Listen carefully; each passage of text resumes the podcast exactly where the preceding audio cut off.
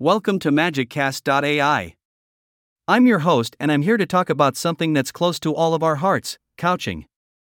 Now, you may not have heard of couching before, but once you do, you'll be amazed at how versatile and beautiful this technique can be.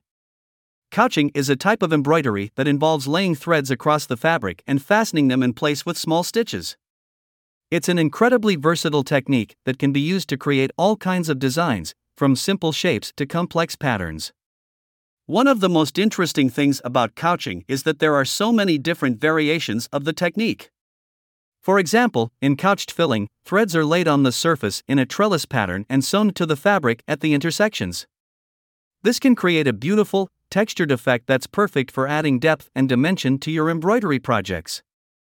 Another variation of couching is Bayeux stitch, which involves laying threads side by side to fill a shape and then holding them in place with a thread at right angles to the laid threads.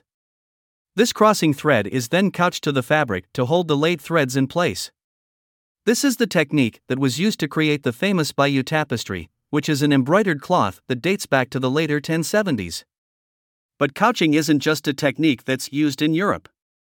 It's also a technique that's used in Central Asian Suzani work and Japanese metal thread embroidery. In Palestine, there's a strong tradition of couching stitch that's used for wedding dresses and formal wear. One of the things that I find most fascinating about couching is that it's a technique that's been used for centuries, and yet it still feels fresh and modern today. Whether you're looking to create a contemporary design or something that's more traditional, couching can be an incredibly effective technique for achieving your goals. So, if you're looking to add a new technique to your embroidery toolkit, I highly recommend giving couching a try. Not only is it a lot of fun to do, but it's also an incredibly versatile technique that can really take your embroidery to the next level. Thanks for listening.